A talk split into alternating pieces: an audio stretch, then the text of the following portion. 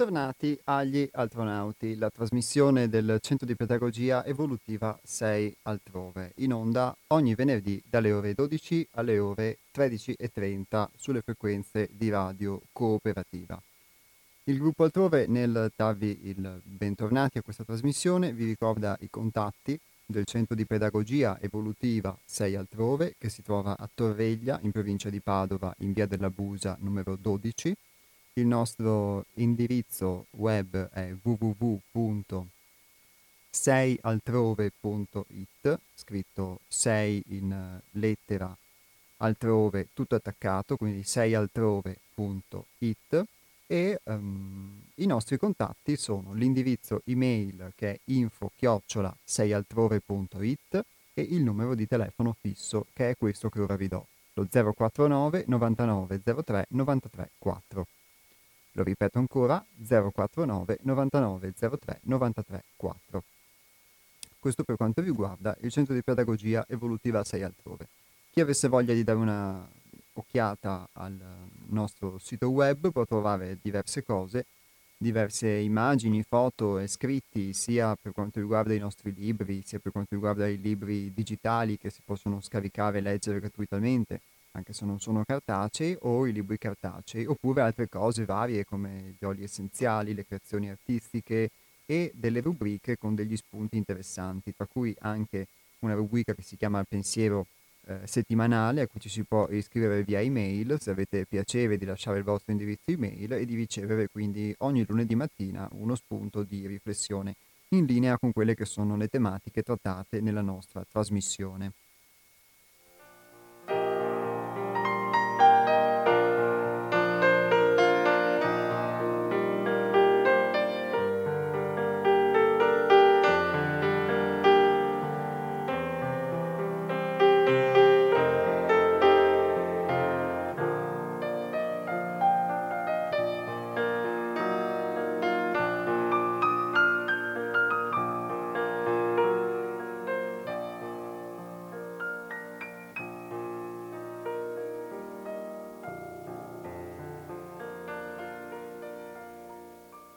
Tema che volevo toccare con voi oggi è un tema che mh, mm, mi ha coinvolto particolarmente per quanto riguarda eh, gli ultimi giorni e, mh, mm, e, le mie esperienze. E quindi lo vorrei mettere sul piatto in modo che ognuno di voi possa eventualmente anche potersi confrontare con queste parole che pronuncerò e valutare se eventualmente può essere anche una sua esperienza oppure no oppure semplicemente ascoltare il racconto.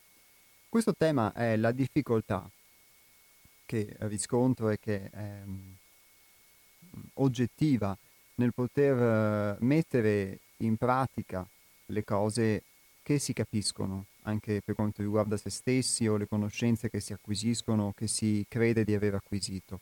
E ci sono sicuramente molti modi di poter acquisire delle conoscenze Qualcuno lo può fare attraverso la lettura dei libri o ascoltando una trasmissione radiofonica o navigando in internet o in tantissimi modi o ascoltando delle persone. E c'è anche un modo più eh, diretto, più diverso di poter acquisire una conoscenza che non è solamente una conoscenza di nozioni, ma una conoscenza di se stessi, ovvero a contatto eh, con l'esperienza, a contatto con la realtà, e questo contatto è un contatto che essendo fatto di realtà, essendo fatto di esperienza, può essere, può svilupparsi anche attraverso eh, la sofferenza, attraverso le emozioni, attraverso il prendere proprio contatto con, eh, con ciò che sono, con ciò che uno è. E poter più volte anche verificare questo contatto e verificare quindi queste conoscenze che emergono, ma avere molte difficoltà poi di fatto a poterle mettere in pratica eh, effettivamente nel proprio processo, oppure metterle in pratica però gradualmente e trovarsi quindi molto spesso in mm, delle condizioni tali per cui eh, ti accorgi che dici caspita io credevo di aver eh, acquisito delle cose o di essere qualcosa e invece di fatto poi mi ritrovo spesso a vivere delle condizioni che non vorrei vivere e, e che quindi normalmente possiamo definire negative e che quando le vivo, quando le viviamo sicuramente le definiamo così, perché non vorremmo viverle. E proprio nella puntata scorsa di una settimana fa eh, vi ho letto alcuni estratti da un libro di un signore che si chiama Eckhart Tolle, che è abbastanza famoso, quindi è possibile che anche più di qualcuno di voi abbia letto dei suoi scritti o abbia sentito parlare di lui. Eppure sicuramente una cosa è leggere dei testi eh, o ascoltarne la lettura o sentirne parlare o vedere dei video di una persona e una cosa poi anche qualora si riuscisse a condividere quello che lui dice o averlo vissuto nella propria esperienza, poterlo poi eh, maturare dentro come esperienza, poterlo effettivamente mettere in pratica. Questo è tutto un altro paio di maniche. E mh, proprio in questo testo si parlava ad esempio dell'accettare la realtà per come si è e quindi del fatto che eh, per come è e anche se stessi, quindi la propria realtà per come si è. E questo signore, questo signore Eckhart Tolle, eh, spiegava anche come molto spesso sia quello che chiamiamo il nostro io a interferire, a mettersi in mezzo nel dare un giudizio e quindi nel non farci vivere le cose per come sono.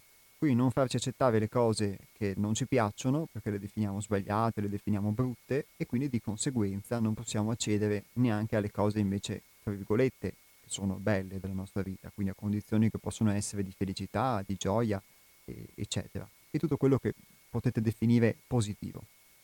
E quindi avendo letto questo testo e sicuramente condividendo avendolo proposto in trasmissione, quello che vi era scritto, poi riscontro effettivamente come sia molto più facile capire le cose che poi di fatto viverle e metterle in pratica. Soprattutto quando subentra una convinzione a forza di capire le cose di poter mh, averle realmente maturate dentro di sé e quindi una convinzione di poter ehm, non solo aver capito ma aver assimilato quello che hai quello che hai capito e quindi poi ti accorgi nella pratica che invece non è così, che anche se una cosa la puoi capire, poi non, non sempre e, spesso, anzi, ehm, spesso accade che non riesci a metterla in pratica. E quindi questo tema è la difficoltà di mettere in pratica le cose che, che, si capiscono, le cose che si vedono vere o che si verificano vere. Non parliamo poi di cose che altri ci raccontano e che a volte assimiliamo senza aver verificato, perché questo poi, anche questo è un altro paio di maniche. Molto spesso sentiamo dire delle cose dalle persone e siccome queste persone hanno per noi o rivestono per noi una forma di autorità, allora queste cose diventano per noi vere. Ma secondo me una cosa è vera quando tu riesci a verificarla su di te riesci a viverla attraverso l'esperienza e già questo è un livello successivo. E poi di fatto poi accorgerti che nonostante vedi vere alcune cose o le verifichi, non riesci a mh, mm, uscire da determinati meccanismi che ti portano sempre proprio a quella condizione anche di cui parlavamo la volta scorsa, che si chiama infelicità di fondo. E quindi vi espongo questa mia esperienza, questa mia condizione che mh, mm, ho potuto vedere o ha potuto esprimersi in, in queste forme in questi ultimi giorni e metterla sul piatto sicuramente mh, credo sia utile perché mh, tante volte leggiamo dei testi, vengono letti dei testi, ma poi una cosa è leggerli, una cosa è anche capirli, assimilarli, ritenerli veri e sicuramente un'altra cosa poi nella vita di tutti i giorni metterla in pratica. E, um, e quindi questa è anche una differenza tra una filosofia che si può leggere o che si può studiare, che si può ritenere vera, e invece poi la, la viva esperienza concreta del poter incarnare quella cosa, del poterla essere, che richiede invece mm, forse molta più um, umiltà o più a, um, attenzione, non saprei come dire, che um, richiede forse innanzitutto a volte di poter mh, mm, anche ascoltare, anche osservare, eccetera, non avere quel, sempre quell'io davanti che acquisisce anche una nozione che può essere vera, ma la usa sempre a suo uso e consumo. E um,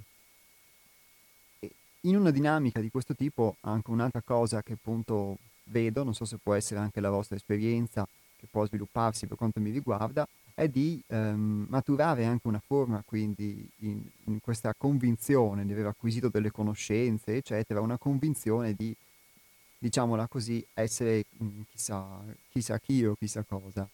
E, ehm, e questo porta vedo che a volte mi porta anche a, a sviluppare una forma esteriore di finta sicurezza, di finta che poi diventa anche in qualche modo una finta arroganza che nasconde in realtà, essendo finta, essendo solo un'apparenza, nasconde in realtà una profonda paura, una profonda insicurezza. Anzi, quando poi capitano proprio le circostanze in cui questa bolla che si crea poi con una piccola punta di spillo viene rotta, e le cose si mostrano per come è e quindi tutta quella falsa arroganza, questa convinzione di poter aver acquisito qualcosa diventa solamente un profondo invece senso di inadeguatezza, l'esatto contrario, e quindi eh, tutta quella convinzione di aver acquisito o, aver, o essere chissà chi, poi in realtà si rivela esattamente l'opposto, si rivela una maschera in cui tu ti eri messo solamente per paura o per uh, paura di essere giudicato sbagliato, di essere scartato, di essere giudicato negativamente, di fallire, eccetera, eccetera, di dover essere all'altezza di chissà quale situazione esterna anche nella vita di tutti i giorni, nelle cose proprio banali, non si parla di andare a fare un, una recita al, so, alla scala o di um,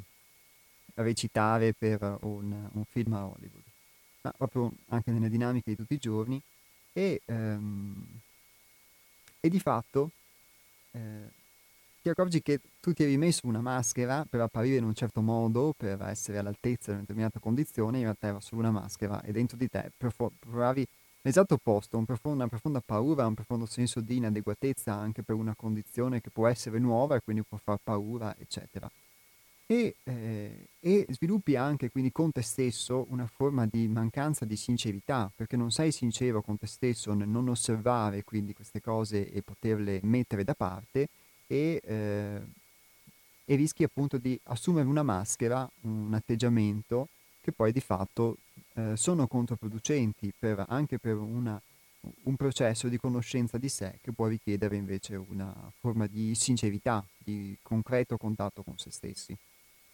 Quindi è il, mm, questo è il tema che oggi metto sul piatto, anziché un testo scritto, poi non escludo che possiamo prendere anche nel corso della puntata diverse ispirazioni da, da, anche da alcuni testi, ma per ora preferisco dare importanza a questa esperienza viva anche proprio per poter confrontare questa esperienza con le cose di cui abbiamo parlato nelle ultime puntate, quando appunto vi ho citato questo testo del signor Toll o il testo di, del, del, signor Eric Fromm che abbiamo letto nelle puntate precedenti, dove si parlava dell'apparenza e, e della realtà e di come spesso di fatto si appaia, eh, si voglia apparire in un determinato modo, ma quel modo in cui vogliamo apparire non è quel modo in cui siamo realmente. E il signor Fromm faceva dei riferimenti ad esempio a ai politici o a persone che possono avere delle intenzioni, diciamo, diverse da quelle che mostrano, ma tante volte può capitare anche con se stessi, per restare proprio nella, nella quotidianità intorno a noi, di, po- di, voler apparire in un certo modo e non accorgerci che poi la finalità, la finalità può essere quella o di ottenere qualcosa, oppure può essere anche la finalità, la paura di ehm, no, di essere messi da parte, quindi ci spinge anche a dover assumere chissà quale atteggiamento che poi di fatto però nella realtà si sgonfia. Poi nella realtà si sgonfia quando, come eh, nel mio caso, nella mia esperienza che vi racconto, sei a contatto di una realtà con un gruppo e con qualcuno che ti ehm, aiuta a tornare a contatto con la realtà. Ma eh, spesso però, quando no, non c'è questo, perché no, non c'è una, una, dinamica di questo tipo di cui, di cui si fa parte, allora mh, è probabile che il contatto con la realtà rischi di non prenderlo mai o di prenderlo solamente quando poi prendi delle grosse batoste, quando, quando si prendono quelle gras- grosse delusioni, quegli eventi della vita che dimostrano che ti hai rifatto totalmente un film su delle cose e le cose sono l'esatto opposto e provi una forma di sofferenza o talvolta di rabbia, eccetera, eccetera. E, e quindi è sicuramente un, una grande utilità poter entrare eh, a contatto con la realtà, tante volte però la realtà anche eh, tendiamo a rifugirla, questa per mia esperienza, e quindi nel tendere a rifugirla, però, crediamo di guadagnare qualcosa pensiamo di guadagnare più spazio, diciamo, per questa nostra recita quotidiana, però spesso è lo spazio che noi guadagniamo è solo illusorio ed è lo spazio che la maschera in questa recita prende su di noi e mh, mm, sapete come quei film che avevano fatto anni fa in cui c'era no, il, um, in cui il personaggio uh, alla fine si impadroniva dell'attore che recitava quella maschera. Ecco, forse eh, accade proprio così in molte dinamiche di tutti i giorni. Ma ora apro le telefonate per dare la possibilità a voi di poter intervenire se avete ovviamente qualcosa da dire in riferimento a, a questa esperienza che ho potuto raccontarvi. E il numero è lo 049 880 90 20. Lo ripeto, lo 049 880 90 20. Chi invece preferisse fare delle considerazioni attraverso sms lo può fare scrivendone al 345 18 91 68 5. Ripeto anche questo numero 345 18 91 68 5.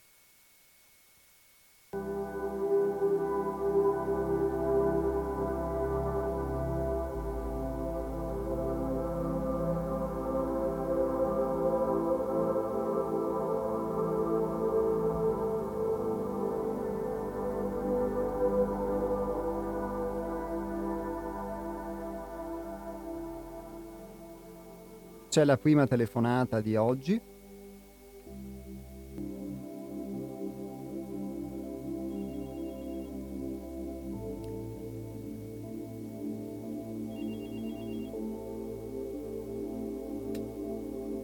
Pronto? Antonio, eccoti qua. Volessi farti un soprannome sempre in modo mite, in modo leggero, non in modo pesante, sarebbe ti chiamerei Iacos, cioè esperienza. E in effetti noi siamo esperienza, siamo natura e cultura. Il contatto con la realtà è, specialmente poi chi ha qualche anno sulle spalle, è l'esperienza, ma anche per un giovane è uguale. Quindi intanto una un, un complimento perché un, un, giovane che con coraggio non da poco mette in, mette in relazione l'esperienza con il pensiero in grande, con, il, con, con, con, la storia, con la storia nostra. Sono andato a vedermi eh, eh, di questo Eckhart Tolle e io ho capito questo, ecco, telefono per questo, per sì. dire che ho capito di questo Eckhart Tolle che un figlio nasce in Germania in ambiente protestante, correggimi se sbaglio, non avere riguardo. Da quel che ho capito a 13 anni si sposta col papà in Spagna e poi successivamente va in Canada e ha un successo eh, eh, notevole a livello di 3, e 5 3, 3 milioni e 5 milioni di copie su due libri. E da quel che ho capito, questo Tolle è, mm, ha un pensiero sincretico, eh, sincretico mh, mm, intendendo che si lascia eh, permeare dalla cultura cristiana eh, dell'Occidente e la cultura indiana, e la cultura più che indiana direi orientale, il buddismo ed altre. Ecco.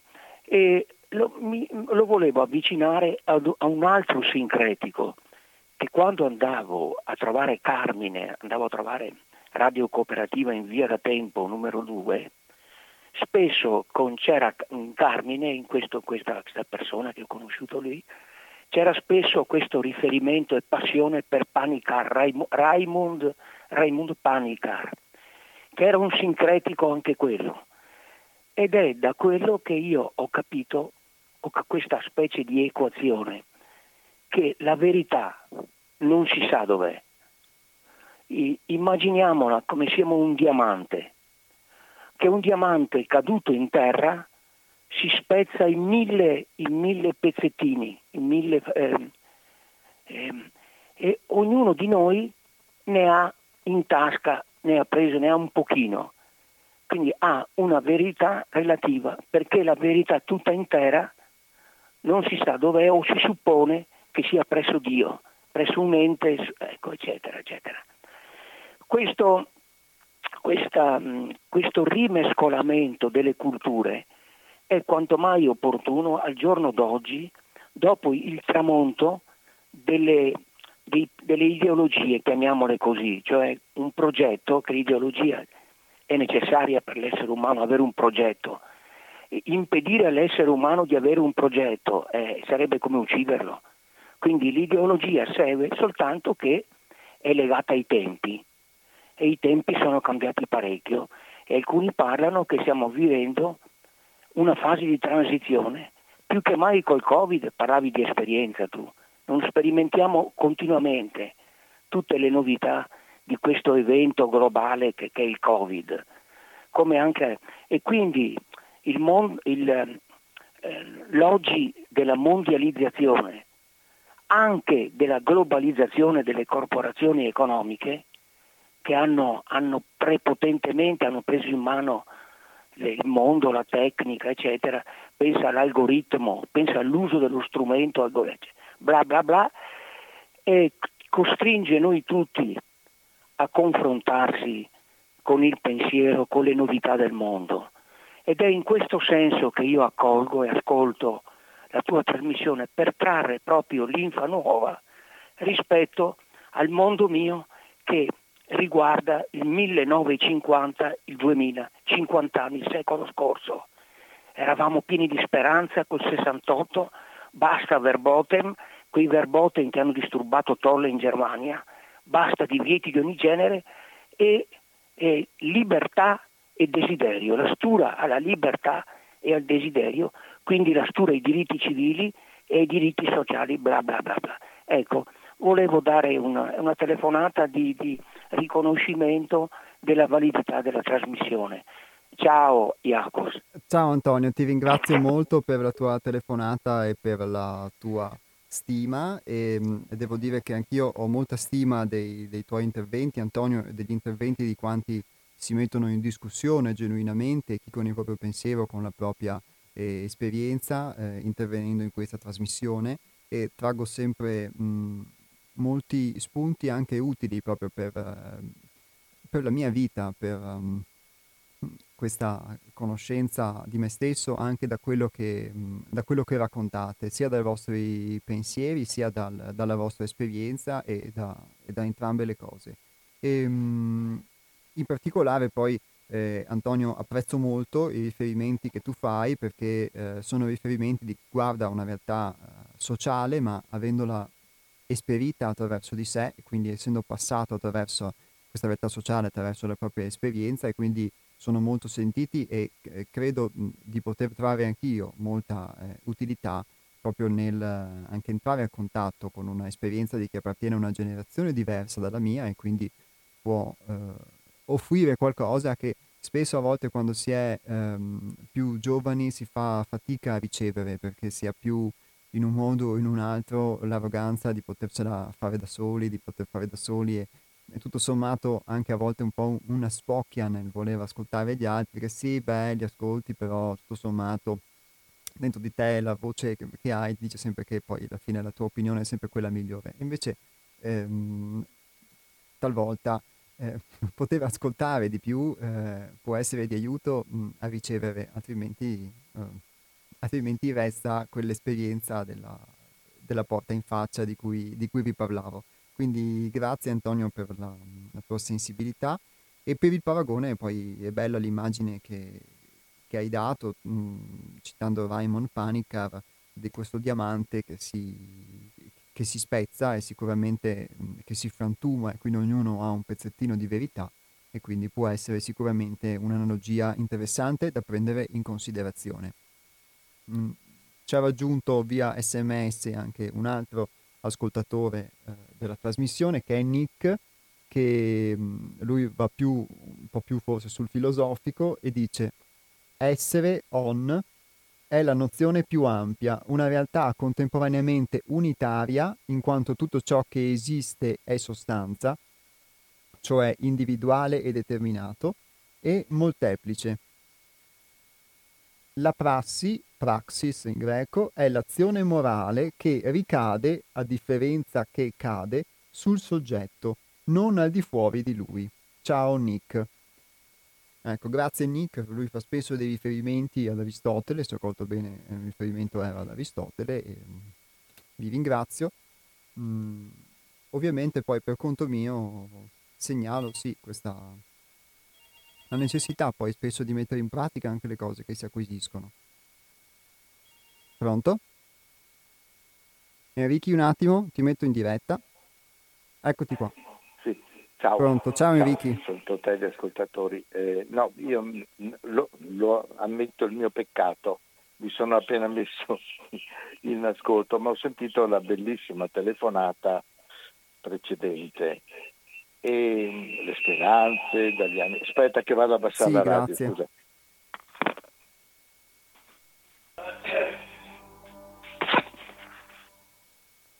Eccoci qua. Enrichi? Enrichi ci sei? Pronto? Eravamo in collegamento con Enrichi che è andato ad abbassare la radio, però forse non è più tornato. Quindi a questo punto chiudo la conversazione esattamente e um, invito Enrichi quindi a poter, a poter richiamare. Vi ricordo nel frattempo che il numero è lo 049 880 90 20.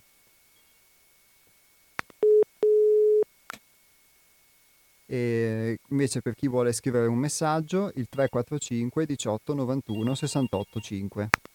Pronto? Eccomi. Eccoti Enrichi. Scusa, è successo qualcosa di strano. Ho un telefonino nuovo di cui non, non riesco a capire le pazzie. Senti, no, volevo dire, mi rifaccio a quella telefonata che c'è stata prima, bellissima, gli anni 50, le speranze, eccetera. Non è un caso che appunto per smorzare e per cambiare direzione siano cominciati gli attentati.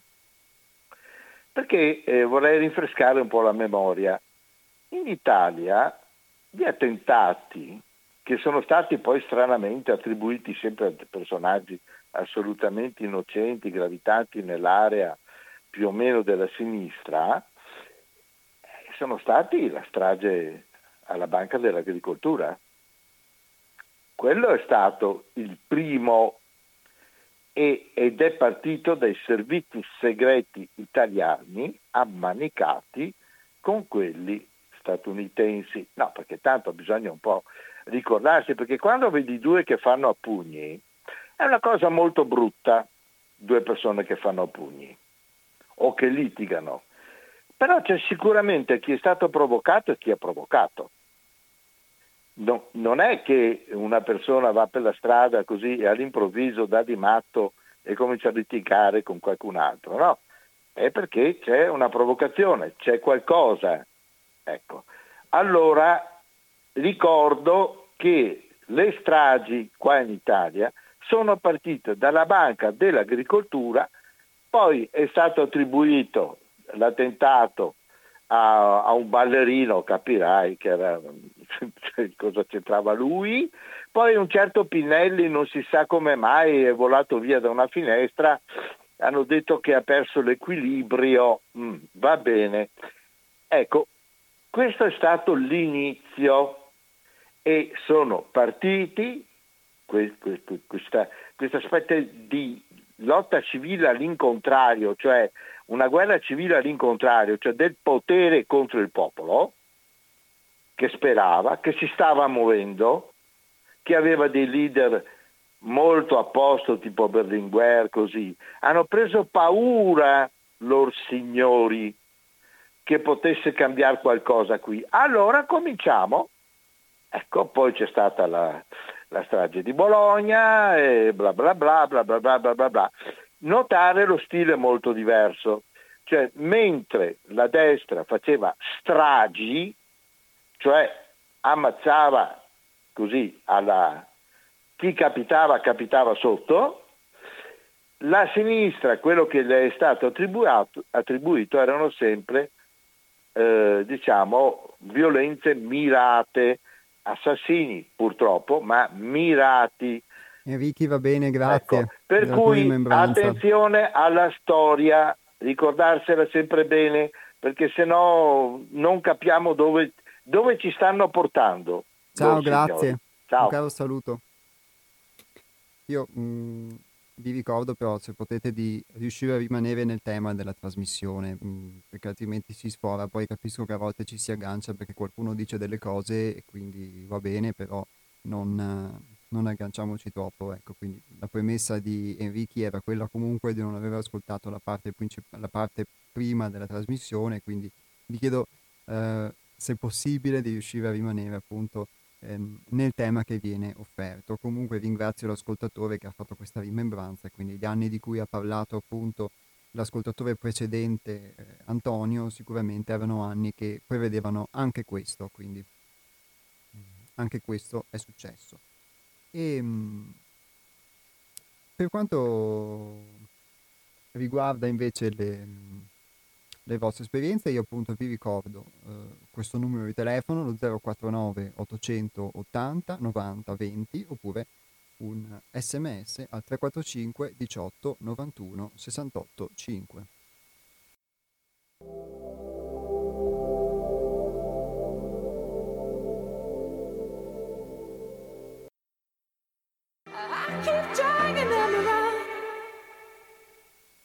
Torniamo in diretta e um, uno spunto che ha a che fare con quello che abbiamo detto e l'esperienza che vi ho raccontato, i vostri interventi in questa prima parte della trasmissione, lo traggo anche da questo libro, che è il libro L'avvento dell'uomo nuovo, la sacra realtà.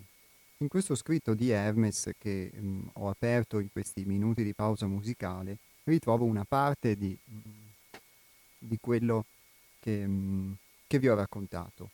Ovvero di questa forma di conoscenza che a volte noi presumiamo di, di poter avere, di poter acquisire, ma che poi eh, è lungi dal poter mh, essere applicata o richiede comunque mh, uno sforzo, un tempo, una dedizione e soprattutto poi mh, l'esperienza ci insegna attraverso la verifica costante se quello che credevamo, le nostre convinzioni talvolta iniziali, sono effettivamente reali oppure no, oppure sono delle costruzioni che ci eravamo fatti. E quindi prendendo spunto da questo testo che parla di una dinamica, quindi diciamo approfondita di lavoro su se stessi, credo che um, mettendo come riferimenti a quelli che, che Hermes fa in questo testo, i riferimenti delle esperienze della propria vita, possa um, essere uno spunto o se volete la prendetela pure anche come una semplice filosofia e poi ognuno può percepire quanto questa cosa può essere vera o meno in base alla sua esperienza, quindi si possono prendere degli spunti che mh, hanno a che fare con quello che stavamo raccontando. Preparatevi dunque per il domani e salvaguardatevi dalle aspettative che partoriscono solo cocenti delusioni.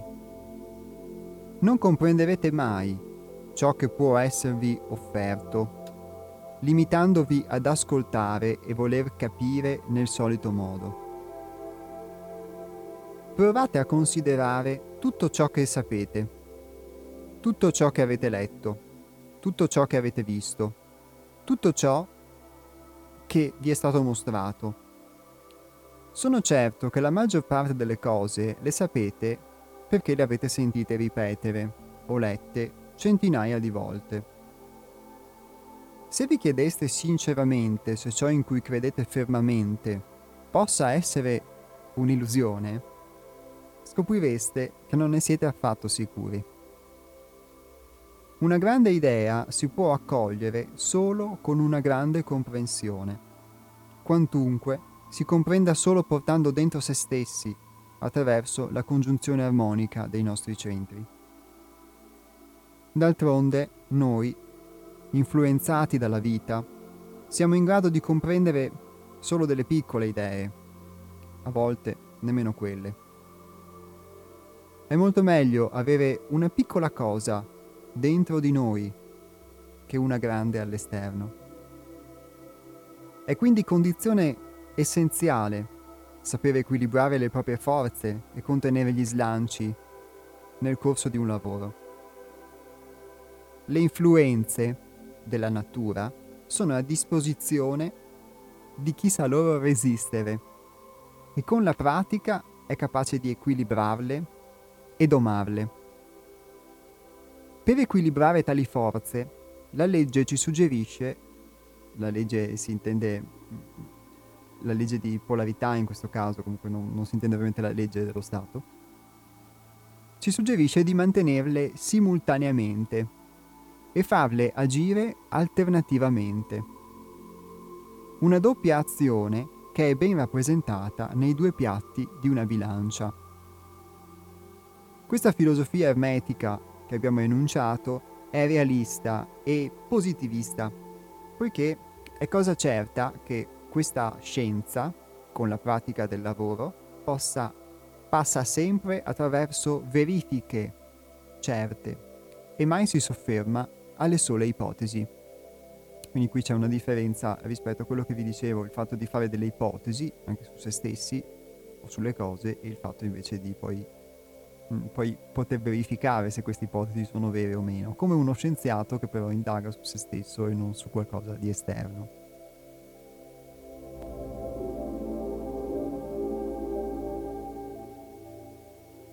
Tuttavia è facile dubitare se non si pratica ciò che si crede di aver compreso.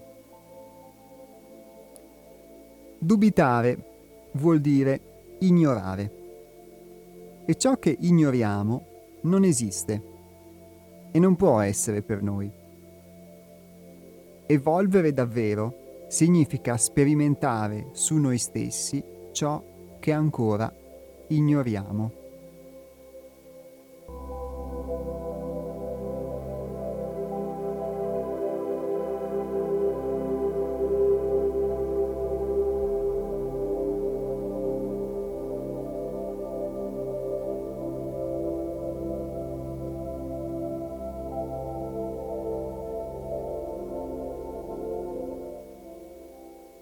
Esistono leggi e principi che il profano ignora e di cui nel corso di un cammino ci si può servire.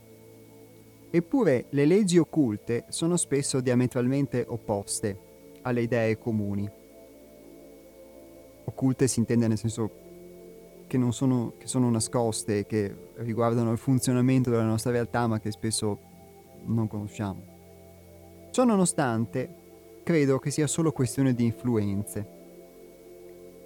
Prendetevi tutto il tempo necessario, potete partire da qualunque cosa, ma vi prego di pensare e agire in maniera diversa da come avete fatto finora.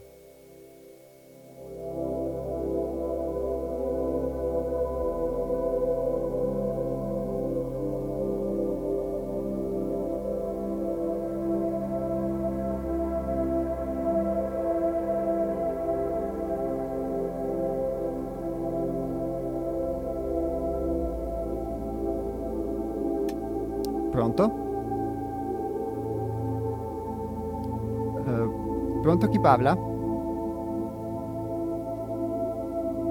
Manuel, un attimo che ti metto in diretta.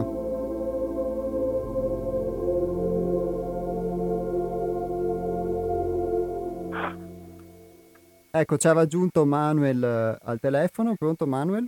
Sì, buongiorno. Beh, buongiorno. io ti, ti ringrazio. Ehm, Niente, volevo fare delle considerazioni anche riguardo alla scorsa trasmissione. Avevo mandato un messaggio che forse è stato un po' equivocato, mi sembra.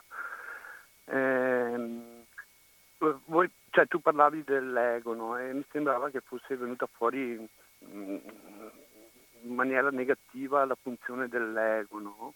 E la mia riflessione, insomma, quello che voglio porre io è quello che ci dicono le neuroscienze sul, su come è fatto il nostro cervello. Degli studi degli anni 60 dicono appunto che eh, c'è una parte del nostro cervello che è chiamato cervello primitivo, insomma, ehm, che è quello che appunto ha permesso secondo me all'uomo di evolversi, che ci mette eh, adesso le cose che hai detto tu vanno benissimo secondo me, nel senso se sei in una situazione in cui tu puoi ponderare, puoi risolvere razionalmente, puoi pensare, ma ci sono delle situazioni in cui ehm, stiamo davanti magari a dei pericoli che hanno dei tempi di reazione talmente stretti e limitati in cui eh, siamo costretti a fare delle scelte che tante volte sono appunto dettate da questa parte del cervello rettiliano, è detto anche, no? che ci ha permesso quando l'uomo era nelle caverne di sopravvivere ai pericoli, insomma, ecco. eh, mi piaceva insomma porti anche questo aspetto secondo me importante, insomma, non, certo l'ego come eh, lo hai sviluppato tu nella scorsa puntata eh, è certamente da tenere sotto controllo e quantomeno come diceva anche l'autore da essere coscienti della funzione che ha l'ego, ma non vorrei che, che fosse visto solo in maniera negativa, non so se sono riuscito a spiegarmi, eh, sì. Nel senso che questo appunto in certe situazioni eh, c'è anche molto importante, insomma, ecco, è un, un, modello di sviluppo. Il bambino se non avesse l'ego non, non si attaccherebbe al seno della madre così quasi naturalmente, il cavallo non si alzerebbe sulle quattro gambe eh, dopo pochi minuti essere stato partorito, voglio dire, ecco, questo è anche un aspetto secondo me della questione da tenere in considerazione. Insomma. Ti ringrazio e ti saluto e ti ascolto. Ciao. Grazie mille a te Manuel che mm, hai telefonato e grazie mille dei tuoi interventi che di solito fai eh, via sms quindi un, è stato bello poter sentire la tua voce e che tu ci abbia chiamati e ti ringrazio comunque per gli interventi mm, tramite messaggio che fai che sono sempre molto eh, mirati e precisi nel, nell'esprimere le tue considerazioni di, di, molto, mh, mm, di molto valore. Io non sono un neuroscienziato, non ho fatto studi di neuroscienze, anch'io um, ho letto, uh, diciamo, mh, delle cose simili a quelle che, che hai detto tu relativamente allo, allo sviluppo appunto di questa nostra parte del cervello e, e relativamente mh, all'ego.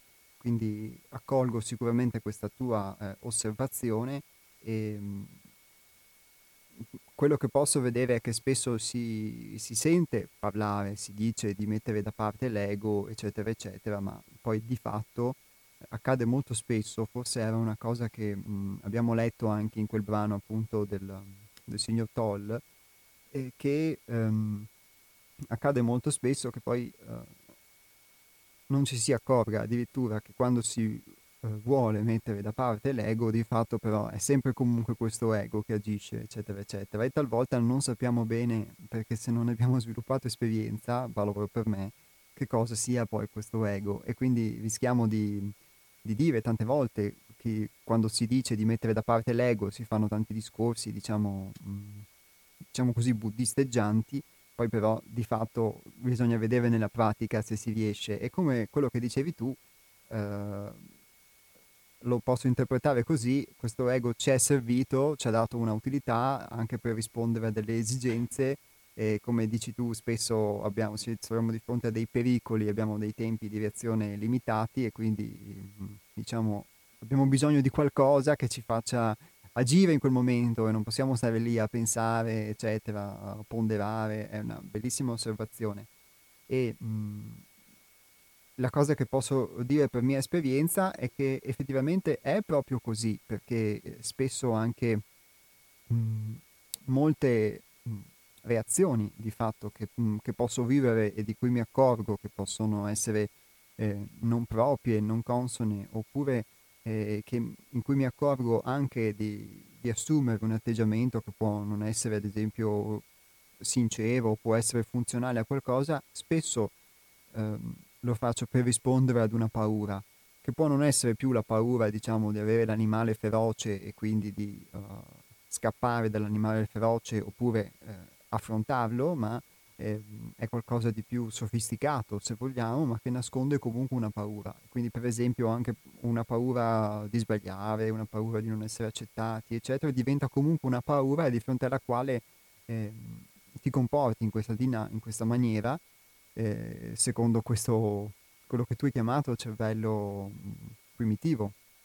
E, e, in questa maniera praticamente anche di fronte a un evento della vita che non è una bestia feroce o non è diciamo il, quello del clan del villaggio a fianco che sta invadendo il tuo ehm, o scappi oppure a volte cerchi anche di, di, di affrontarlo ma di fatto di, ne hai paura e, e vivi quindi queste dinamiche reattive che sono poi le stesse diciamo che potevamo vivere quando c'era un pericolo effettivo, quando mh, vivevamo in condizioni di pericolo e che forse ce le siamo portati dietro. Questa è una spiegazione possibile, ecco, che posso, uh, che posso aggiungere alle considerazioni che hai fatto tu.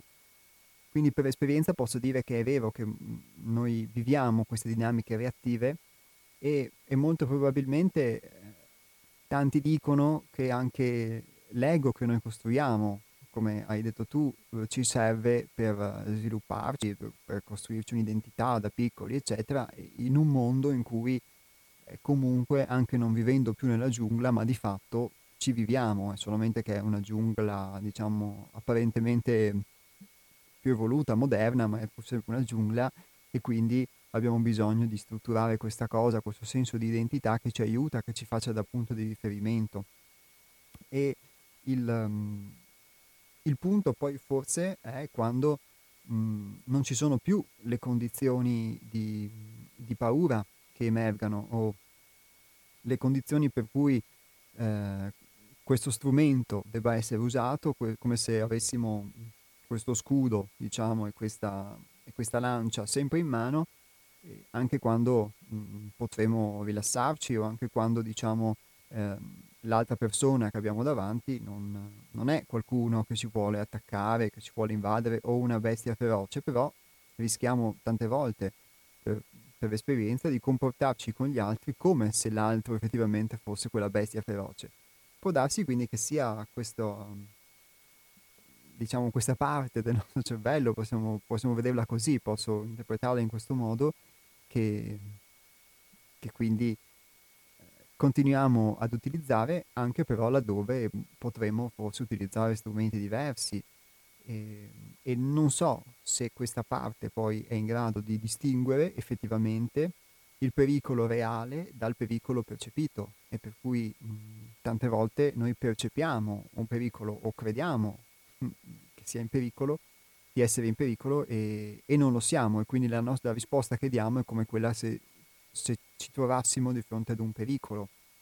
Un esempio che nella puntata scorsa, in cui appunto tu hai scritto questo messaggio, eh, veniva fatto, che adesso mi viene in mente, nel testo che abbiamo letto di, di Toll, che ehm, tante volte, anche quando si sviluppa una conversazione con una persona, una delle due vuole avere ragione quindi può eh, subentrare il litigio, la scazzottata di cui parlava Enrichi prima nel suo intervento, eccetera, eccetera. Ma questo accade perché eh, una delle due persone, mh, o tutte e due, vogliono difendere a spada tratta le proprie idee, non tanto per le idee in sé stessi, ma perché ritengono che cioè, dentro di loro si scatta, scatta questo meccanismo per cui eh, non difendere l'idea è come non difendere se stessi di fronte all'attacco di un nemico o di una bestia feroce e eh, lasciarla vinta eh, all'altro è come morire, è come lasciare che il proprio villaggio sia conquistato, devastato, incendiato o lasciare che la bestia feroce ti sbrani o sbrani la tua famiglia. Ma di fatto poi non è così. Può darsi che, che quindi dovremmo mh, usare questa parte ecco, del cervello quando, quando, ci serve di più e invece poterci aprire a qualcosa di, eh, di diverso. Mh, può darsi che possa essere uno spinto, un, scusate, una spinta, ecco, e uno spunto di ispirazione questa frase finale che gli ho letto dal, da questo testo di Hermes che diceva prendetevi tutto il tempo necessario, potete partire da qualunque cosa, ma vi prego di pensare e agire in maniera diversa da come avete fatto finora. Prendetela come una provocazione, però tante volte il, nostro, il mio modo di pensare è un modo di pensare che ho sviluppato nel tempo e che mi ha portato sempre gli stessi risultati e che capita di mantenerlo in essere perché penso no ma stavolta va, stavolta invece è così e invece non è così. È, è, è sempre quel modo di pensare che è frutto di quel meccanismo di difesa e che poi può portarmi a, a vivere sempre le stesse dinamiche. Ecco. Mm, mm, non so se diciamo, sono stato esaustivo, questa è, la mia, mm, è quello che mi sentivo di aggiungere, ecco, Manuel, la tua considerazione molto, molto interessante e molto valida. Vi ricordo a questo proposito nuovamente il numero di telefono che è lo 049 880 90 20. Se invece preferite interagire con la trasmissione tramite messaggio lo potete fare telefonando al 345 18 91 685. ci ha raggiunti telefonicamente qualcun altro. Pronto? Pronto? Un secondo solo che ti mando in linea. Eccoci qua, ci ha raggiunto Enrichi.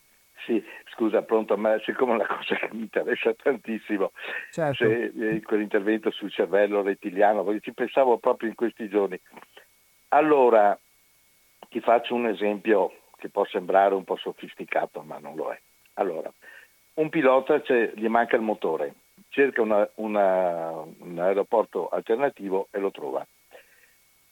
Essendo in difficoltà, dovendo decidere così sul momento, non è che riesce a fare tutti i calcoli precisi, si trova che arriva un po' troppo basso per arrivare alla, sulla pista, no, e la pista è delimitata da degli alberi, da delle cose.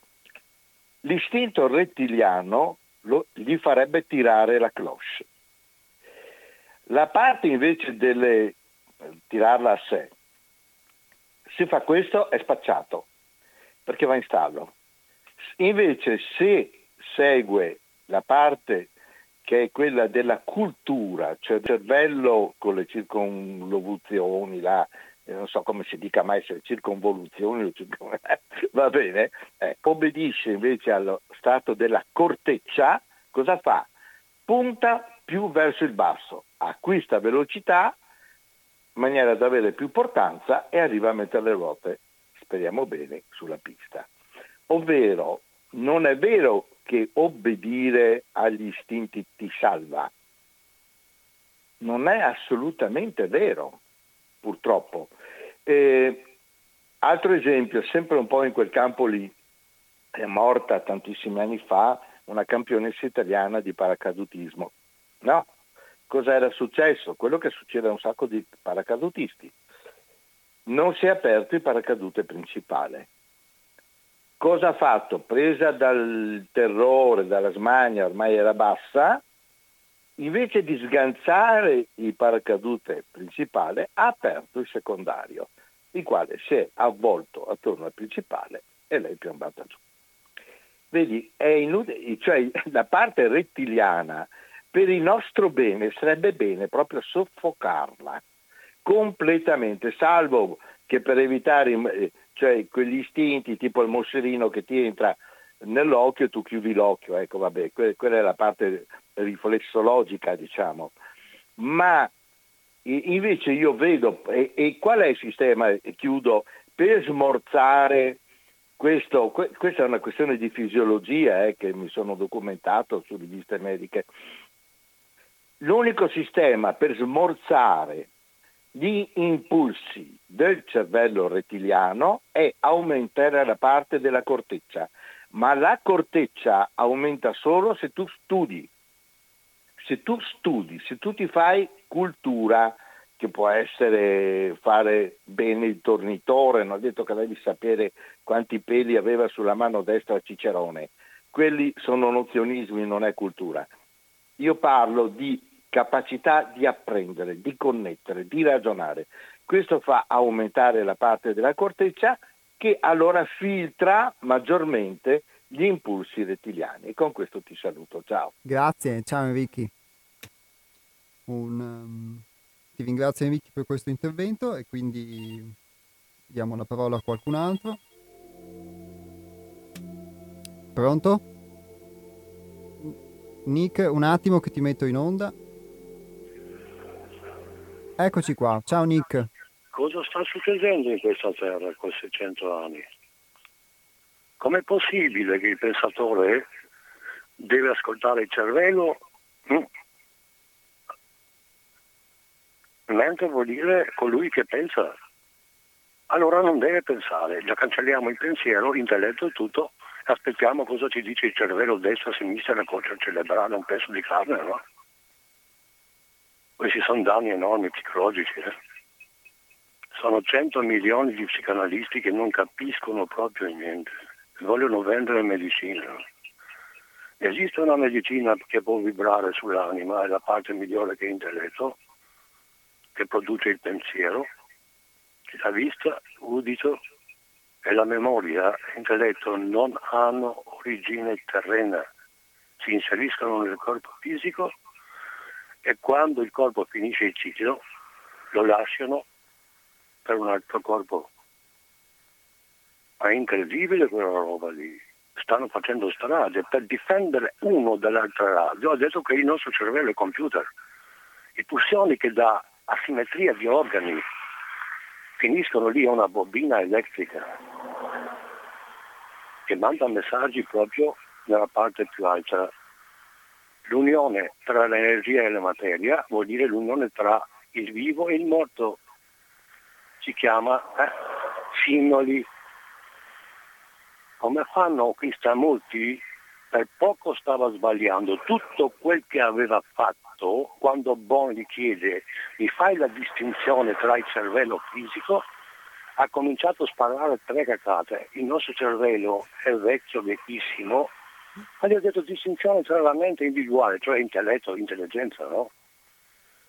Conosce Aristotele, gli ha detto, boh, è scritto lì nei libri, non ha parlato, già è finito. Come fa un uomo a negare l'intelligenza che è? Tutte le mediocri, quelli irrazionali, vanno in, universale, ma non riescono mai ad andare in particolare in prassi che ti ho detto quella roba lì. Ecco perché sono destinati a fallire, perché non hanno strumenti, non hanno virtù, non hanno esperienza in questa terra.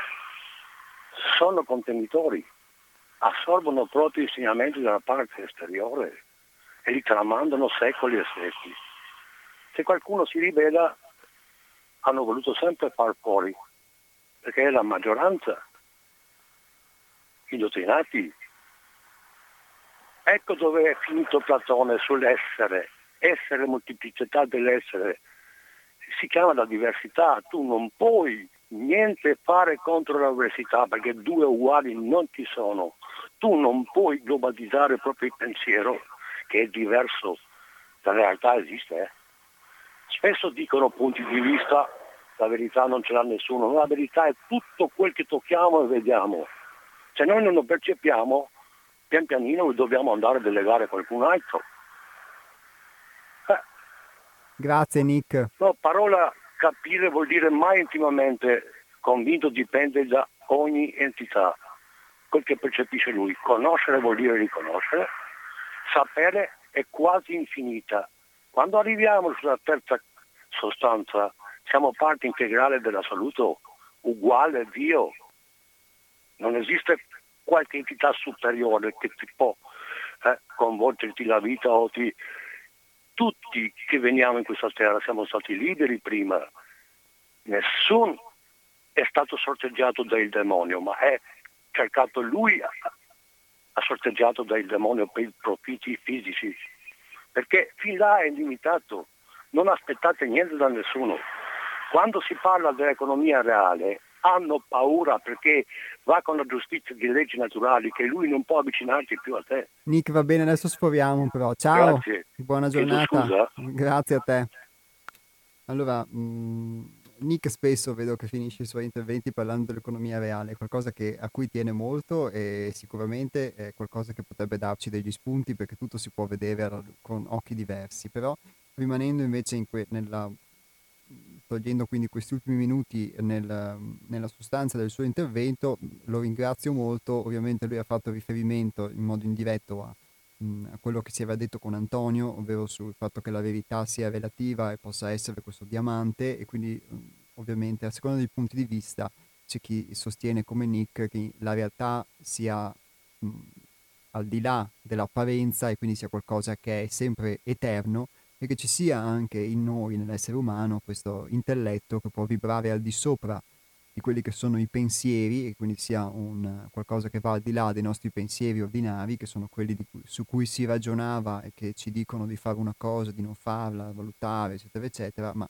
un modo di pensare che va al di là di questa valutazione, quindi eh, l'essere umano non ha solamente un cervello che può essere un, visto dai materialisti come un computer, sia anche qualcosa di più, quindi abbia questo intelletto che, lo, che gli permette poi in una scala di ricollegarsi a qualcosa di divino che coincide con la sua essenza. Ecco, questo cerco di parafrasare il pensiero di Nick, come l'ha espresso più volte nel corso di diversi interventi, e mh, mm, spesso poi lui essendo straniero forse non sempre dal suo accento si riesce a cogliere tutte le parole che dice, quindi diciamo che mh, mm, lo parafraso in questo modo qua. È uno spunto interessante ricollegandosi con quello che ha detto Antonio e ricollegandosi invece con quello che dice Enrichi, che invece Enrichi mh, è più un uh, sostenitore quindi di questo aspetto meramente materiale del, del, cervello, per cui tu lo puoi rafforzare, eccetera, eccetera, però di fatto è quello che ci determina e, e, mm, ed è un organo. Adesso non entriamo ovviamente in, uh, nel dire ha ragione uno, ha ragione l'altro, perché sennò eh, la storia infinita eh, che dura da secoli e non, um, non, non, c'entra neanche molto con il tema della trasmissione. Quello che è interessante poter vedere è che ci, ognuno poi sviluppa un suo approccio a quella che è una verità, che appunto mh, mm, può essere vista, secondo me, dal punto di vista pratico, come diceva Antonio, come un pezzettino di un diamante e la cosa non esclude che ci sia anche il diamante ma effettivamente quello in cui ad esempio si ricollegano sia Enrichi sia Nick da due punti di vista sotto certi aspetti opposti è che eh, l, attraverso la capacità di eh, apprendere e quindi ci si possa, eh, si possa in qualche modo evolvere, si possa migliorare la propria condizione.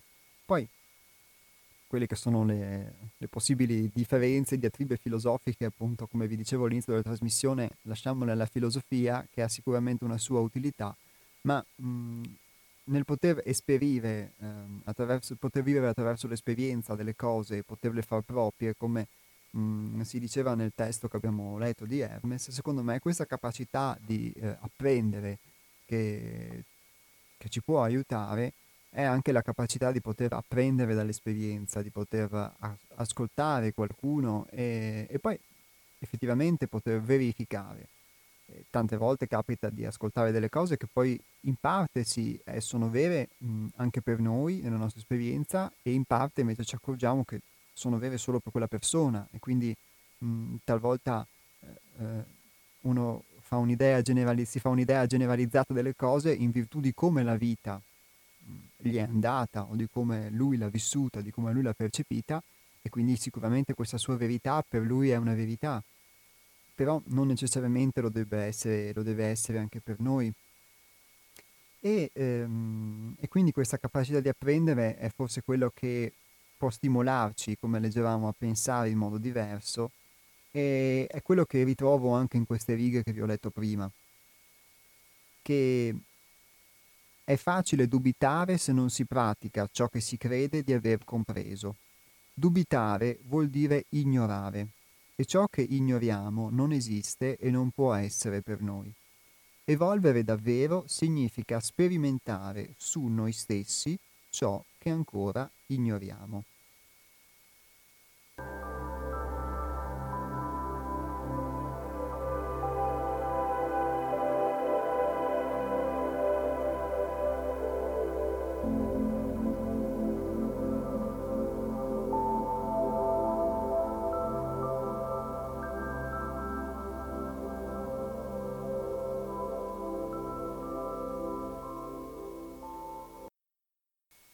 049 880 90 20 è il numero a cui potete intervenire in diretta.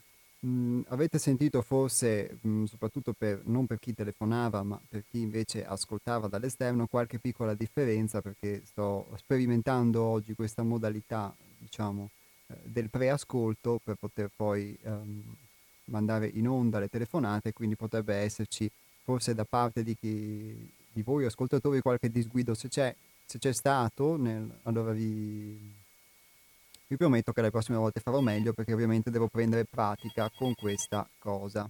Pronto? Eh, Nick, eh, Nick, un minuto però solo perché... Okay. Allora, un attimo che ci ha raggiunti Nick telefonicamente. Nick, ti, ti ho parlato sopra. Di ignorare sapendo che non conoscere si chiama demenza totale, non si chiama decervello, si chiama demenza perché è dotato come stato primitivo come gli animali che hanno anima del gruppo sono connessi, si chiamano sensitivi, noi non siamo sensitivi, noi siamo intelletto, istintivi e parte di cinque sensazioni, una parte, tre sono del corpo fisico. Sensitivi connesso alla sensazione, la demenza. Qua basta, fai provocare qualcuno, lo tiene per tutta la vita il cervello sinistro, i fotoni, neuroni, eh, lottoni. Vedi che qua c'è un, giudizio psicologico, guai i nostri figli che riceveranno certi messaggi. Ciao, grazie. Natale, capito? Non un abbraccio. mai la... Ecco, Nick, sono stato costretto a interromperlo, ma d'altronde avevo, avevo chiesto di intervenire un minuto, quindi vi prego lasciate anche spazio a, ad altri eventuali ascoltatori o ascoltatrici che volessero intervenire, soprattutto senza entrare in polemica con chi telefona prima, chi telefona dopo, eccetera, eccetera. Quindi come abbiamo premesso prima, non serve avere ragione, uno porta una testimonianza, porta un'opinione, un'espressione e poi diciamo la si mette in questo, in questo concerto che è la, la musica della, della trasmissione a più voci e quindi ognuno suona il suo pezzo e poi starà a chi ascolta eventualmente anche entrare in risonanza e percepire vero quello che dice qualcuno o quello che dice vero qualcos'altro. Invece nel sentire la voce di Nick mi rigancia un'altra cosa interessante che aveva detto prima nel suo precedente intervento, quando ha citato il fatto che nell'educazione ordinaria si, spesso ci si, um, si ha come degli involucri esteriori che eh, si acquisisce solamente dall'esterno e non dall'interno, nella misura in cui qualcuno ti insegna qualcosa e tu lo metti dentro, un involucro vuoto, lui ha usato questa terminologia, e, e tu lo riempi di nozioni che ti vengono dall'esterno, anziché dall'interno, e poi attraverso queste nozioni praticamente eh, ti plasmi come essere e così plasmi la società. E sono pochi quelli che dissentono, ho fatto l'esempio di Platone, di Socrate, eccetera, eccetera, e che poi vengono di fatto emarginati perché la maggioranza ovviamente delle persone, essendo stata eh, indottrinata in questo modo o formata in questo modo, eh, non fa altro poi che sostenere e ritenere vero quello che è il sistema di indottrinamento perché è quello che ha vissuto e che quindi crede vero. Questa è una, anche una cosa interessante quindi che ha detto e che pongo alla vostra attenzione più di altre diciamo, eh, tematiche che finiscono nella filosofia perché mh, lo, lo trovo vero nella mia esperienza il fatto di poter mettere in discussione molte cose che si, mh, si credevano vere e ciò sicuramente può accadere per quanto riguarda le condizioni esterne, quindi diciamo leggiamo una cosa, prendiamo una notizia, poi ci accorgiamo attraverso diverse fonti che le cose non sono esattamente così o magari possono essere anche l'opposto, eccetera, e quindi diciamo da questo punto di vista si fa fatica a poter entrare in un'ottica eh, come quella che propone Nick di una verità assoluta trascendente perché nella serie stiamo calmi, guardiamo tutti i giorni la nostra verità relativa e come questa può essere facilmente condizionabile. E, e, e quello, questo accade però anche su se stessi uh, e quindi anch'io mi prodigavo molto un tempo nel vedere tutte le cose che erano e che poi in realtà non erano sotto un profilo giornalistico, di informazione, eccetera, e poi però eh, questa cosa ehm, in un secondo momento avrei dovuto verificare che accadeva anche in me per quello che riguardava le mie convinzioni sulla vita, su me stesso, sugli altri, sui miei genitori, su cosa poteva essere bene o male, su quelle che sono le dinamiche proprio che si creano attorno a una persona mm, normalmente nella propria esistenza. E, eh, e tante volte noi assimiliamo quindi queste cose che ci vengono insegnate, i giornali, la scuola, tutte queste cose eh, nozioni, ma anche dei comportamenti, dei modi di essere, eccetera, che, ehm, che poi facciamo nostri e non, non, ce ne rendiamo conto e a, to- a nostra volta li riproduciamo. E questa cosa qui, diciamo, ehm, avviene per la società, avviene per la famiglia, eccetera, e forma la nostra personalità. E talvolta noi mh, siamo spinti a voler difendere questa personalità a spada tratta istintivamente, come faceva l'esempio Manuel, però di fatto poi eh, difendiamo forse tante volte delle cose che eh, sono vere perché le abbiamo introiettate come vere quando eravamo in una condizione di maggiore plasmabilità, di maggiore permeabilità, perché eravamo fanciulli, bambini, adolescenti, eccetera. E quindi non sono necessariamente vere di per sé, sono vere per noi relativamente alla nostra esperienza, sono vere perché sono passate, perché ce le hanno insegnate. Ma quante volte abbiamo effettivamente messo in discussione le cose che ci sono state insegnate e, e abbiamo lasciato anche che l'esperienza le potesse mettere in discussione, perché tante volte quando l'esperienza ce le me- fa mettere in discussione, poi torniamo indietro tante volte e facciamo finta che l'esperienza non l'abbia messa in discussione, perché c'è più comodo girarci dall'altra parte. Quindi tante volte accade questo. E come diceva come scriveva Hermes in questo passo che vi ho letto, ehm, non, non comprendete, comprenderete mai ciò che può esservi offerto, limitandovi ad ascoltare e voler capire nel solito modo. Provate a considerare tutto ciò che sapete, tutto ciò che avete letto, tutto ciò che avete visto, tutto ciò che vi è stato mostrato. Sono certo che la maggior parte delle cose le sapete perché le avete sentite ripetere o lette centinaia di volte. Se vi chiedeste sinceramente se ciò in cui credete fermamente possa essere un'illusione, scoprireste che non ne siete affatto sicuri.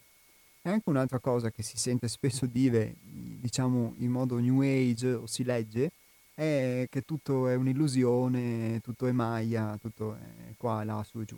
Però, di fatto, questa Maya, che non è l'ape Maya ma il, sarebbe il termine con cui la filosofia indiana, diciamola così per essere estremamente sintetici, definisce la vita, quindi un'illusione. Poi però eh, di fatto un conto è eh, avere questa nozione eh, e ritenerla vera, avere questo apporto culturale molto importante e un conto è poi verificare su se stessi che cosa è illusorio. Quindi non soltanto dire illusione e dire, dato che si è parlato nelle scorse puntate anche molto spesso di disillusione applicata alla società, alla politica, alle ideologie, dire avevo creduto in una ideologia, avevo creduto in una, può essere anche una religione, può essere comunque qualcosa di esterno e questa cosa a cui avevo dato fiducia, avevo dato energia, eccetera, eccetera, non si è verificata. E questo sicuramente accade e anche questo ha un nostro coinvolgimento interiore forse, però secondo me la disillusione è anche quando ehm, ti accorgi che le cose che tu credevi vere su te stesso non, non lo sono di fatto. E, ehm, e quando eh, di fatto ti accorgi di quella cosa che vi ho raccontato all'inizio della puntata, che ehm, tutta quella bolla di convinzioni che ti sei fatto, di fatto era solamente un qualcosa per difenderti dalla realtà, non entrare a contatto con la realtà e forse anche per non soffrire. E, e però questo può essere pure che ti, tenga con, che ti tenga lontano non solo da una realtà di sofferenza, ma anche da una realtà possibile che possa anche non portarti sofferenza, possa portarti qualcosa di, di diverso. Chi lo sa? Vi lascio con questo spunto. Nel frattempo eh, ci aveva scritto, ma sono passati un po' di minuti, ma comunque Manuel, che ricordava, parlando dell'uomo antiquato, che l'uomo antiquato dovrebbe ricordarci un autore che abbiamo affrontato nella trasmissione. Quindi grazie Manuel che mh, evidentemente dimostra di seguirci da molto tempo e quindi eh, è bello poter trovare nelle persone che ascoltano quindi questa diciamo, questa fiducia, quindi poter uh, ricollegarsi e si riferisce, credo Manuel, a Gunther Anders, quindi un autore di cui avevo letto alcuni brani quest'estate, autore di un, titolo, di un libro che ha il titolo L'uomo antiquato. Pronto? Pronto, Daniela da Follina. Ti telefono solo per dirti che ti ascolto sempre anche se non intervengo e ti ringrazio tantissimo. Grazie Daniela a te. Sei prezioso, prezioso, prezioso. Grazie tante. ti ringrazio io. Hai qualcosa da voler aggiungere in merito a quello che stiamo dicendo? Guarda, mi va tutto bene quello che ho sentito, sono d'accordo con tutto e ti ringrazio tanto. Va bene Daniela, mi fa piacere aver sentito la tua voce allora. Ciao, grazie tante. Ciao, ciao. alla prossima, grazie a te dell'ascolto. Ciao, alla prossima, ciao. Quindi beh, ringrazio Daniela, quindi ascoltatrice silenziosa, oggi non, non più silenziosa. E, mh, sicuramente quello che si cerca di dare attraverso la trasmissione è uno spunto, quindi attraverso mh, l'esperienza io ho la possibilità di vivere nel, nel, centro altrove, quindi attraverso il contatto con il gruppo tutti i giorni eh, e con Hermes poter eh, portare un messaggio che possa il più possibile non essere solamente un messaggio eh, intellettuale, non perché sia sbagliato portare un messaggio intellettuale, ma perché vi confesso che io siccome mh, sarei tendenzialmente eh, diciamo diretto verso l'intellettualismo e queste cose qua, mi ritrovo molto in, um, in, molti interventi che sento anche da parte vostra, chi a volte per una campana, chi per un'altra, e allo stesso tempo però mh, mm, cioè, sento la necessità di poter portare un messaggio che però possa essere vivo e quindi non possa essere solamente intellettuale, proprio perché ho fatto anche l'esperienza di eh, confondere la vita pensata con la vita vera. E sicuramente questa esperienza continua, non ne sono ancora uscito, quindi non sono ancora uscito da questo tunnel, eh, però come si suol dire in questi casi, anche se di solito non porta molta fortuna a chi lo dice, intravedo una luce. Ecco, e speriamo che non sia ovviamente come accade talvolta quella del camion che ti sta venendo addosso. Ricordo per un'ultima telefonata a chi volesse lo 049 880 90 20. Ripeto 049 880 90 20. Pronto? Antonio, un attimo che ti metto in onda. Volevo uno spunto per la prossima puntata, se tu vorrai. Volevo legarmi ai discorsi precedenti dell'uomo che è un animale antiqua- antiquato. Eh, Gunther Anders Antonio, scusa un attimo, ti chiedo, eh, ti chiedo, di poter riformulare la domanda perché non sono sicuro che l'abbiano sentita. Adesso sei definitivamente domanda, in diretta. La domanda è questa. L'uomo, di una cosa siamo sicuri, l'uomo è sì condizionato, ma è condizionato in situazione. L'uomo è fondamentalmente libero, è un animale non stabilizzato. È sì, è sì antiquato, come dice Gust- Gunther Anders risponde a, a, a risponde a, ad aspetti antichi, che vengono dalla sua esperienza, però questo è il messaggio di, lib- di speranza e di libertà e magari se tu vorrai potrà essere un motivo da sviluppare, che l'uomo è, sta- è un animale non stabilizzato, non, obbe- non obbedisce agli input che vengono dall'esterno secondo codici che ci sono, che sono ne, ne, ne, nel, nella sua natura, codici rigidi, ma anche si sta capendo che anche gli animali non sono proprio del tutto vincolati a codici eh, a, a, rigidi. Ecco perché si parla di diritto, de, diritti dell'uomo, diritti degli animali e diritti della natura, il rispetto della natura. Quindi c'è una spa- c'è per l'uomo, almeno sarà che ce la raccontiamo noi così, ci, ci fa comodo pensare, non lo so, ma quello che sento io, visto che parli di esperienza, è che l'uomo è essenzialmente è non stabilizzato, è libero. Ciao. Ciao Antonio, grazie per lo spunto e lo prenderò in considerazione quindi per le prossime puntate. A nome del gruppo Altrove io ringrazio tutti coloro che sono intervenuti e che sono eh, rimasti in ascolto in, nel corso di questa puntata. Vi ricordo il sito internet del centro altrove che è www.seialtrove.it www.seialtrove.it scritto tutto, tutto attaccato e qui trovate sia i riferimenti al libro di cui vi ho letto un piccolo estratto, L'avvento dell'uomo nuovo, eh, scritto da Hermes e pubblicato appunto dalla nostra casa editrice, Sei altrove edizioni, e trovate nella pagina dei nostri libri anche altri riferimenti ai libri e, quindi, uh, e anche alle rubriche che ci sono sul sito dove trovate dei testi, alcuni dei quali sono stati anche oggetto delle trasmissioni e sul sito trovate anche le registrazioni poi della, di queste puntate. E, e per quanto riguarda invece il sito di Radio Cooperativa è www.radiocooperativa.org e qui trovate i riferimenti della radio, lo streaming, il palinsesto, le puntate, anche in questo caso i podcast e i modi con cui poter, se lo desiderate, eh, dare una mano economicamente all'esistenza di Radio Cooperativa. Gli astronauti vi danno appuntamento a venerdì prossimo, 19 marzo, sempre dalle ore 12 alle ore 13 e 30. Un caro saluto a tutti voi.